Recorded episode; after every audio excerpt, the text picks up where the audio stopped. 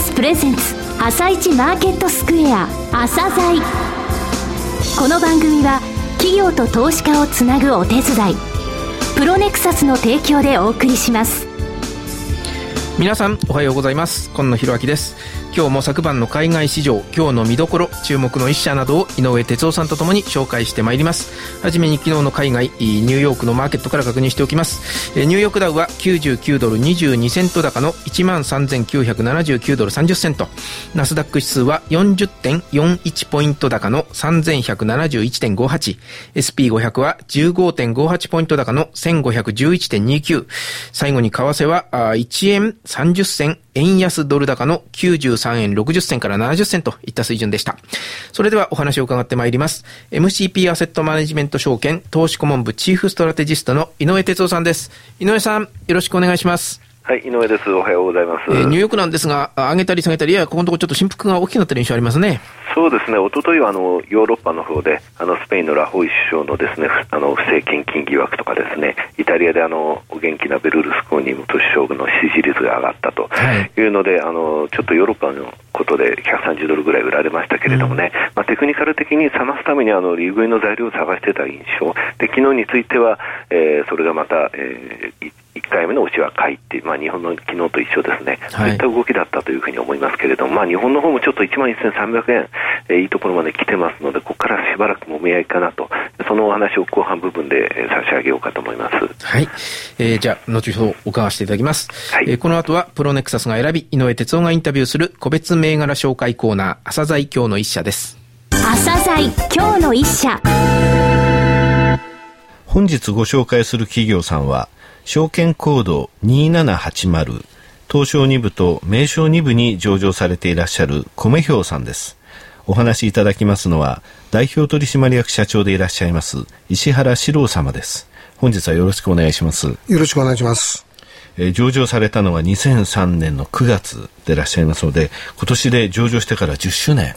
ですね、えー、簡単に御社の事業内容についてお話しいただけますでしょうか？はい、あの、当社の創業は名古屋で、はい、まあ、昭和22年に、えー、古着の買取販売を始めまして、まあ、現在、えー、66年目を迎えることができました。えー、中古品販売では、まあ、老舗であると考えています。えー、主な取扱品目は、えー、宝石貴金属、時計、バッグと、まあ、医療品などのブランドファッションで、その買取及び販売を名古屋をはじめとして関東、関西の主要都市で行っています。現在の店舗数は古着を中心とした郊外型店舗の業態のリンクスマイルとユーズドマーケットを合わせますと、23店舗になります。しかし、今年の3月に、まあ、大阪難波へブランドファッションを1店舗、同じ3月に愛知県の稲沢市に、郊外型のユーズドマーケット、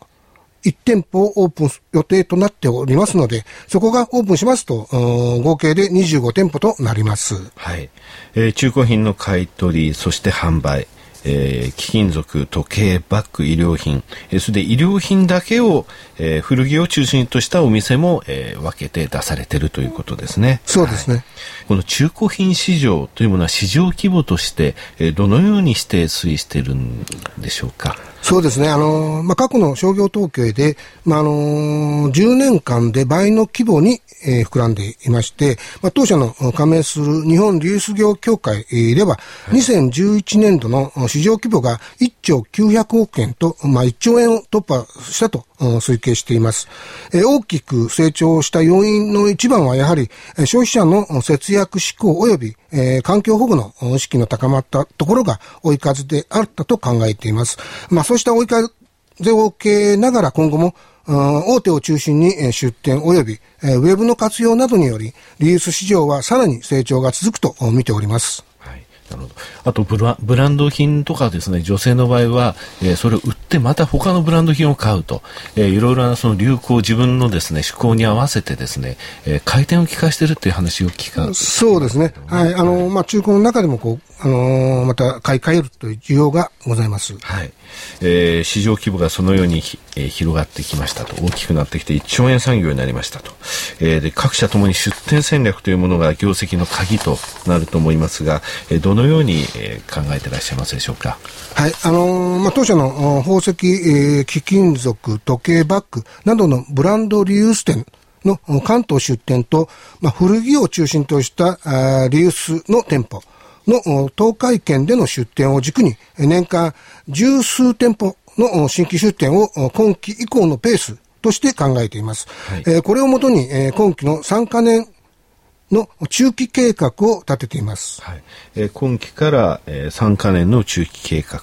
えー、その中では、えー、10店舗以上ですね、十数店舗、えー、来期、再来期は14店舗という出店目標が立てられていますが、そのようにして拡大していくということですね。はい、そうです。その中期計画なんですが、えー、具体的な業績のですね、数字目標を教えていただけますでしょうか？はいえーまあ、昨年の1月に、えー、タイヤホイールの買取販売を12店経営している株式会社クラフトという会社を子会社化いたしましたが、比較のために、えー、米表の単体、えー、ベースでの数字を申し上げますと、今期の売上予想の284億円を2年後の2015年3月期には315億円まで伸ばすことを目標としています。はい、また、リーマンショック後、に、えー、小売業は売上が厳しい状況となりましたが、この中金目標によりまして、2010年3月期からの5年間で、当社は32%の売上を伸びることとなります。はい、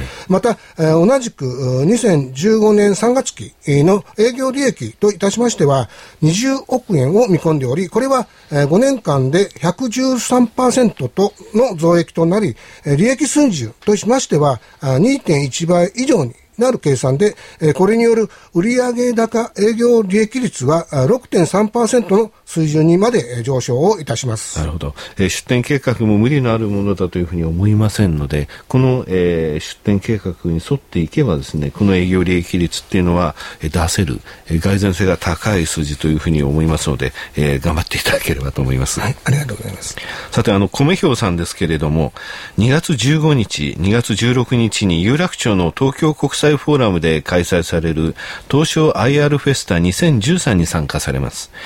えー、講演会、会社説明会は2月15日の11時25分から12時10分まで、えー、第7会場ですね、で行われます。えー、ぜひリスナーの皆さん、足をお運びください。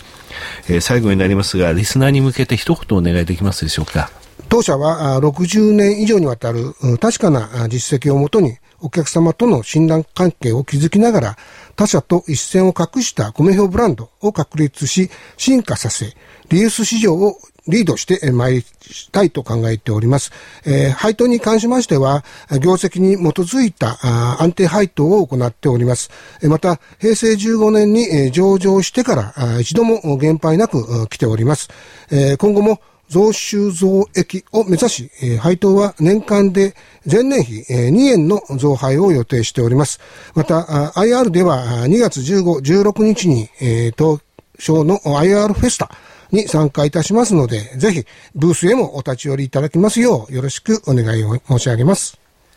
一度も減配していないということですね。はい。あの、ダウの犬っていう言葉があるんですけれども、非常にですね、犬って悪い意味じゃないんですよ。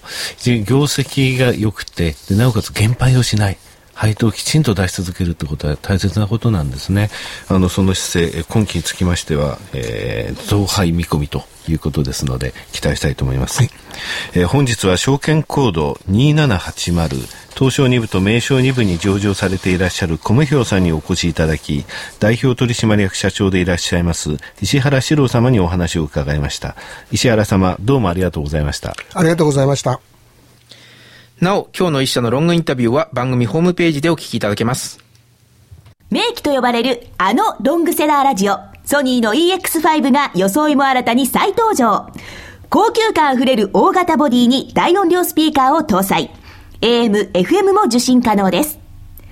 卓上型ラジオ EX5 Mark II。AC アダプター付きで税込み1万8000円。お申し込みお問い合わせは、03-3583-8300、3583-8300、ラジオ日経事業部まで。井上哲夫、今日のストラテジー。それでは改めて井上さんにお話を伺ってまいります。よろしくお願いいたします。はい。えー、井上さん、前半のところでちょっと日本株やや、あ上値、えー、重たいと言いますか、あ高値警戒感あるみたいなお話されたと思いますが。あの、まあ、上値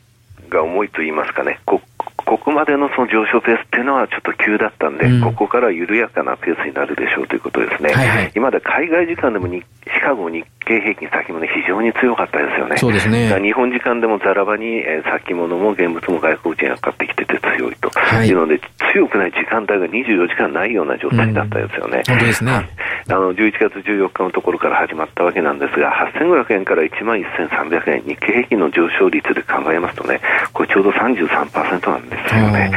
3分の1上昇したということですね。はい、でここに来まして、日本株アンダーウェイとしていた海外のファンドのところの、その、なんて言いますかね、えー、現物の買い方っていうのが、えー、少しペース的には緩やかになってきたなという印象を受けますので、うん、えー、日本時間の中でもですね、やっぱりあの日中の幅あるんですけれどもね、えー、買い一辺倒という感じではなくなってきたというのは一つ、それから為替につきましても95円というのがやはり購買力陛下等でですね、みんなが意識しているレンジで、えー、そこのところに近づいてきたということ、えー、今まではあのメルケルさんがちょっと今、あの円がですね、あの通貨や戦争の中で随分と低め誘導しているっていうふうに言っても何もあの反応しなかったんですけどね、はい、これからちょっと海外の要人の発言もあるかなというところですよね。うんうん、ただアメリカの方もダウ1万4160ドルっていうですね、えー、リーマンショック前といいますか、サブプライム、えー、問題の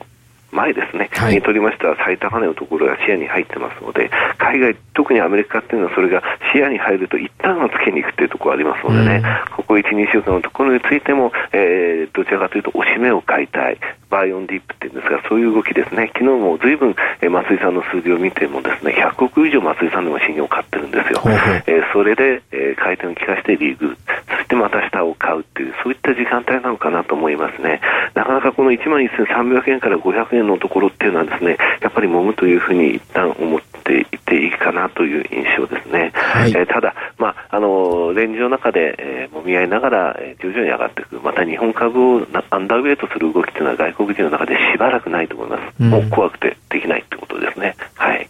やっぱりそのあたりは政策へのそうですね。ということですかね。はい。レーティングの方申し上げます。はい、お願いいたします。えー、格上げは4銘柄、えー、みずほが2503キリンを中立から買い、えー、大和が2銘柄、3003のヒューリック、えー、8341の七十七銀行、こちらを3からに、えー、参天製薬4536をバークレーズが equal weight から overweight、えー、4452の花王を三菱 UFJ が neutral から outperform してます。えー、格下げがですね、7銘柄、銘柄だけ申し上げます。はい、9009の京成電鉄、2131のアコーディアゴルフ、8053住友商事、えー、9437ドコモ、えー、7752リコー、8377北国 FG、えー、7740のタムロン、これを証券会社で言いますと、メリル、ダイワ、パリバ、野村、UBS、えー、ここが格下げしております。はい、よくわかりました。はい、井上さんどうもありがとうございました。ありがとうございました。また来週もよろしくお願いいたします。この後は東京市場の寄り付きです。朝鮮この番組は企業と投資家をつなぐお手伝いプロネクサスの提供でお送りしました。